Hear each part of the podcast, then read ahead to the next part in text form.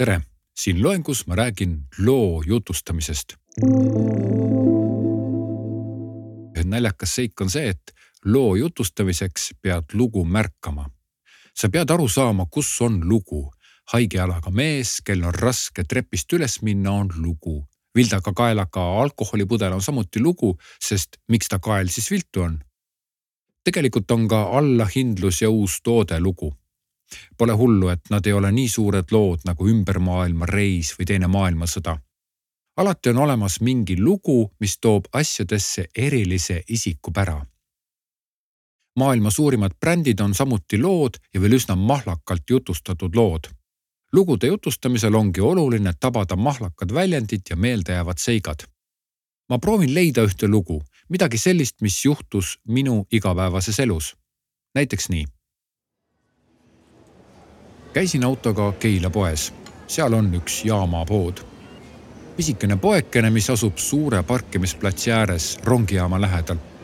sealsamas väljaku ääres on ka pirukapotka, kus müüakse vahest sooja pirukaid.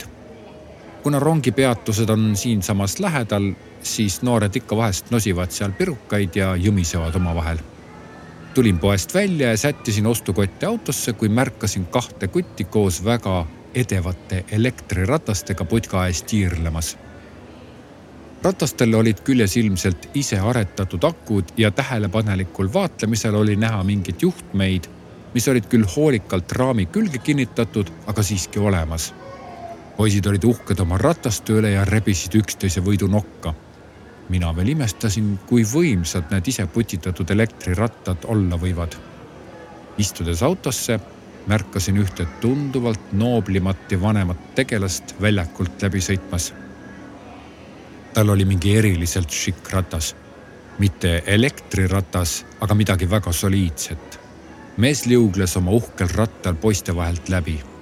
mõtlesin sellise mõtte, et ilmselt ongi tulevikus soliidsetel tegelastel need vanamoodsad, niinimetatud mehaanilised rattad ja ägedatel kuttidel on mingid ülisportlikud ja viimse amprini putitatud elektrirattad.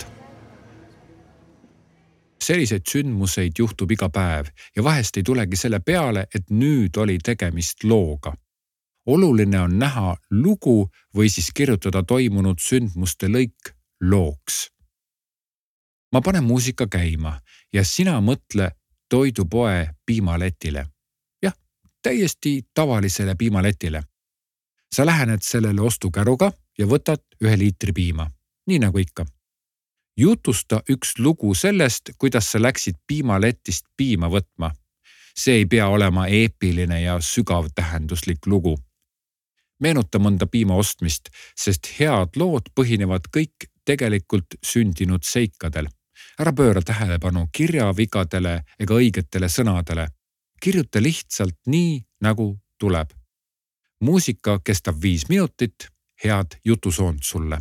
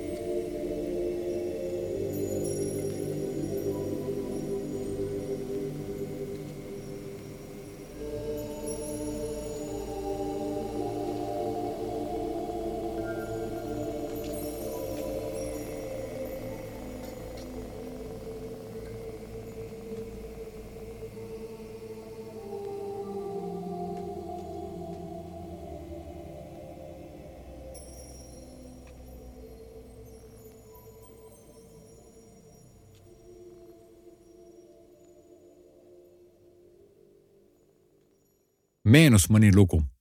ega sa seda liiga pikaks ei kirjutanud kas ikka märkasid, et vahest on loo huvides mõttekas natukene sündmuseid muuta, et kõik oleks lihtsam ja loogilisem? liigume edasi. igal reklaamil on oma lugu. kui ma ütlen sõna ummikukohvi, siis sealt võib välja lugeda juba palju erinevaid lugusid. ometigi oli tegu Olerexi kampaaniaga. Reklaamid on täis lugusid ja reklaamtekstide kirjutamisel on äärmiselt oluline märgata lugusid. Praegu kõik, järgmises loengus püüame tabada seda, millest koosneb lugu. sellega lõpetame loo jutustamise loengu, klikka märgi läbituks, et liikuda edasi